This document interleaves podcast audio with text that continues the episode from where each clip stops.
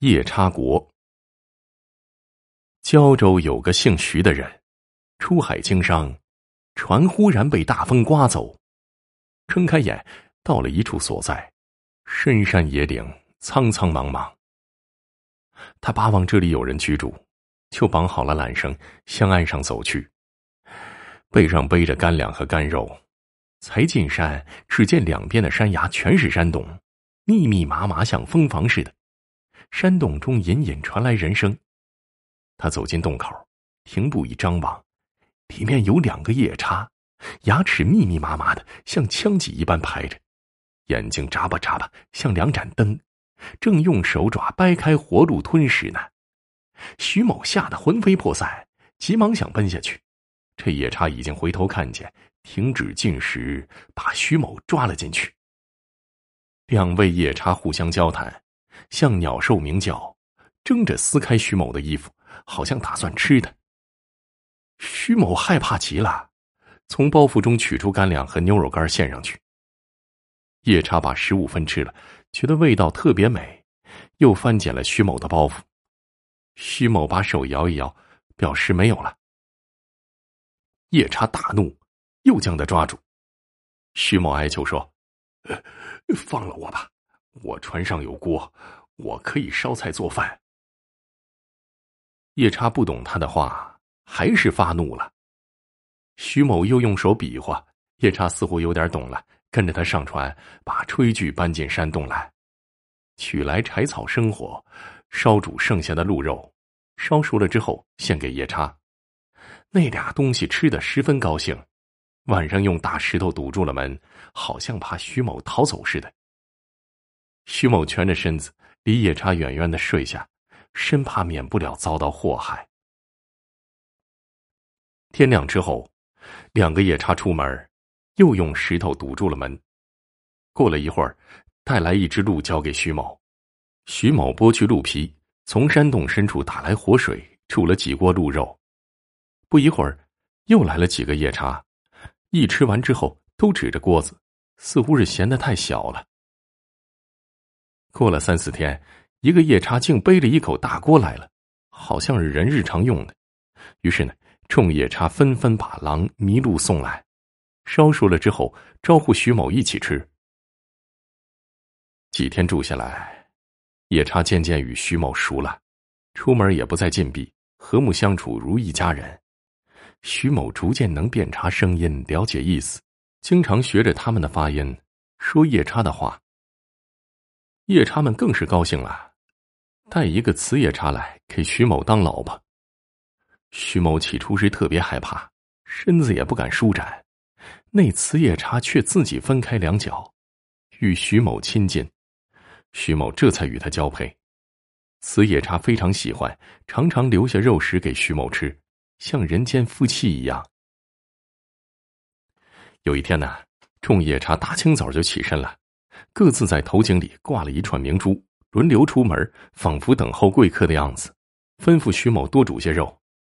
徐某就问慈夜叉：“慈夜叉说，今天是天寿节。”慈夜叉到外面对着众夜叉说：“徐郎没有骨秃子。”夜叉们就各自摘下五颗明珠交给慈夜叉，慈夜叉又自己解下十颗，一共是五十颗。用野麻绳穿了，挂在徐某的脖子上。徐某看看这些珠子，每颗好值百十两银子。过了一会儿，众夜叉都出去了。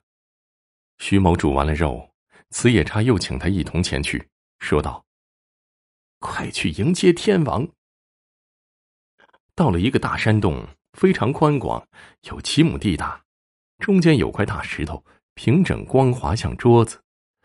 四周都有石凳，上首一只石凳上蒙着豹皮，其余的都是鹿皮。二三十个夜叉团团坐满洞中，没多大功夫，狂风吹得尘土飞扬，众夜叉急急忙忙奔出了山洞。只见一个大怪物走来，也像夜叉的模样，径直奔进洞，蹲坐着，像一只鹰似的，向大众注视。众夜叉跟着进入山洞。东西两排站立，都仰着头，双臂交叉做十字形。大夜叉逐个检查，问道：“我眉山一伙都在此了吗？”众夜叉喧嚷着答应。大夜叉看了看徐某，问道：“哎，他是哪来的？”此夜叉回答说：“那是他的夫婿。”众夜叉一齐称徐某烹调手艺高明，马上就有两三个夜叉奔去拿来熟肉放在石桌上。大夜叉双手捧着饱吃了一顿，边吃边赞美，并命令今后要经常供给。又看了看徐某，说：“这骨秃子怎么这么短呢？”大伙说：“他是新来的，没准备。”“对对对，新来的，没准备。”大夜叉就从脖子上摘下珠串，解下十颗交给徐某，颗颗都有顶针般大，像担子一样的滚圆。此夜叉急忙上前接住，替徐某穿挂好。徐某也交叉手臂，用夜叉语道谢。大夜叉就这么走了，乘风而去，快得像飞一样。众夜叉这才把剩下的熟肉分食，而后散去。徐某在山洞中住了四年多，此夜叉又忽然临盆生产了，一胎生下两雄一雌，都是人的模样，不像母亲。众夜叉都非常喜欢三个小孩，常常来抱抱摸摸，戏耍戏耍。有一天呢，众夜叉都出门寻找食物去了，只有徐某独自坐着。忽然从别的山洞里来了个母夜叉，想要与徐某私通。徐某不肯，母夜叉发怒，一扑把徐某推倒在地。这时候，徐某的夜叉妻子从洞外归来，怒不可遏，与母夜叉打了起来，把母夜叉的耳朵也咬断了。过了一会儿，对方的雄夜叉也回来了，劝开了母夜叉，赶紧离去。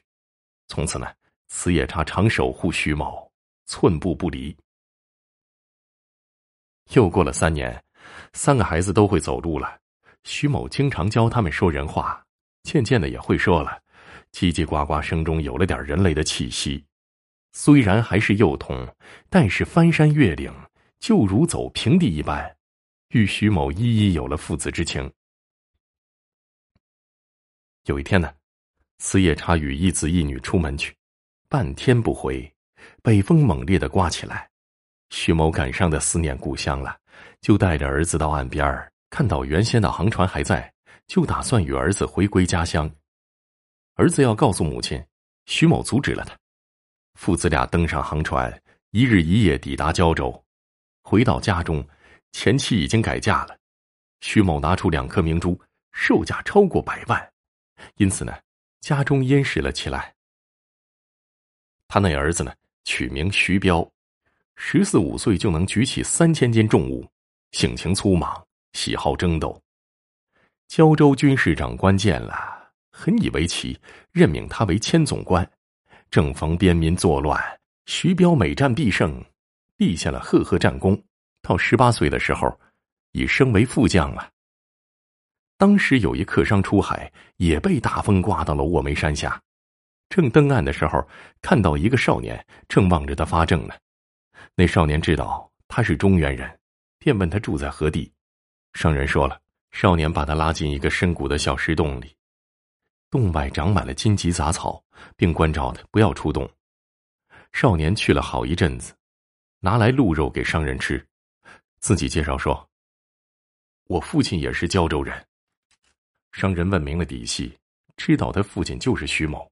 商人在做客经商的时候经常见到他，于是呢说：“他呀是我朋友，现在他儿子当副将呢。”少年不明白副将是什么意思。商人说：“哈，这是中原的官名。”少年又问：“是什么官啊？”上人说。出门乘坐车马，回来高楼大厦，上面一声呼叫，下面百人应声，参见的人不敢抬头正视，都要侧足站立，这就叫官儿。少年很是羡慕啊。上人说：“既然你父亲在胶州，你怎么还一直留在此地呢？”少年就将情况告诉了商人，商人劝他回转家乡。少年说。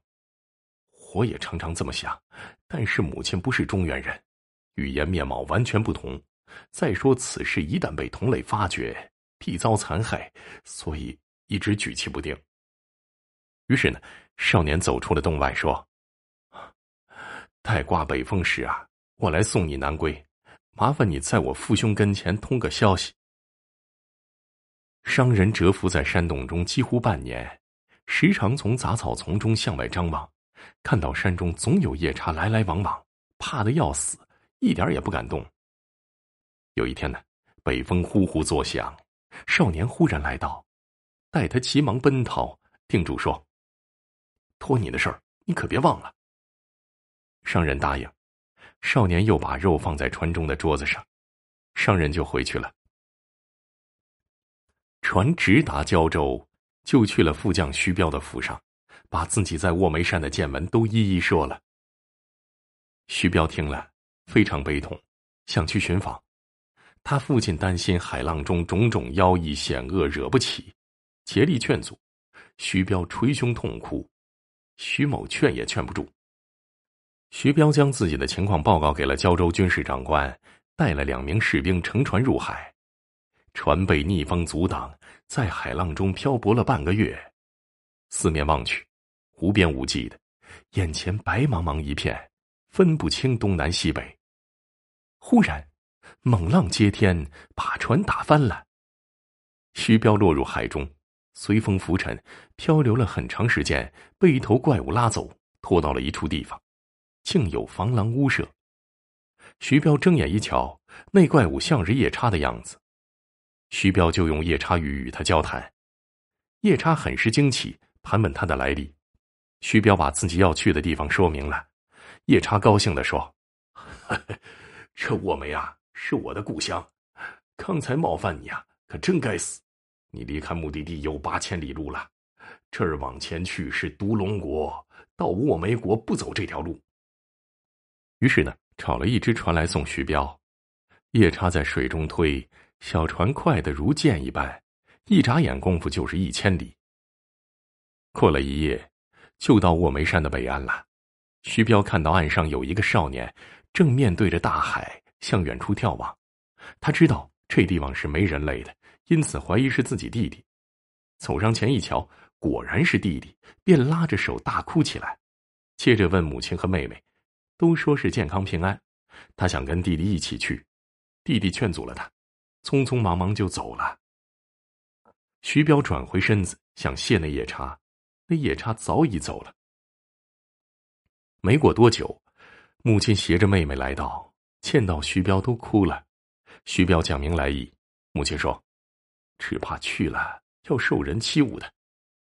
徐彪说：“儿在中原很是富贵荣耀，人家不敢欺侮咱们。”归去的计划已定，苦于逆风难行，母子正彷徨无计呢。忽然看见船帆向南飘动，北风瑟瑟。徐彪高兴的说：“嘿呦，老天帮我的忙了！”他们相继登船，船似急箭穿浪，三天就到岸了。人们一见，都吓得逃走了。徐彪脱下衣裤，分给三人穿着。到了家，母夜叉见到徐某，就气愤的痛骂，恨他走的时候不跟他商量。徐某连忙赔罪道歉。仆役佣人前来拜见主母，无不浑身打抖啊。徐彪劝母亲学中原话，让他穿锦绣衣物，吃可口的饭菜，他这才大为高兴。母女俩都穿男装，类似满人的打扮。几个月之后，稍稍懂一点中原话了，弟弟和妹妹也渐渐变得白净起来。弟弟取名徐豹，妹妹取名叶儿，都强壮有力。徐彪耻于自己不识字儿，让人教弟弟读书。弟弟徐豹非常聪明，经史读过一遍就明白了，但他不想当文人学士，徐彪就仍教他拉硬弓、骑烈马。后来呢，考中了武进士，娶姓阿的游击将军之女为妻。叶儿因是夜叉中，没人愿意去的。后来正碰上徐彪部下袁守备死了妻子，就硬把叶儿嫁了过去。叶儿能开百弹硬弓，百步之外射小鸟，箭无虚发。袁守备每次出征，都带着妻子一起上阵。后来呢，官至同知将军，大功多半是靠老婆取得的。徐豹三十四岁，当上一方军事长官，母亲曾随他到南方征战，每逢大敌当前，他就穿上铠甲，拿起武器，接应儿子作战。敌人见了，个个望风逃窜。皇帝下诏封他为男爵。徐豹替母亲上书辞谢，改封为夫人。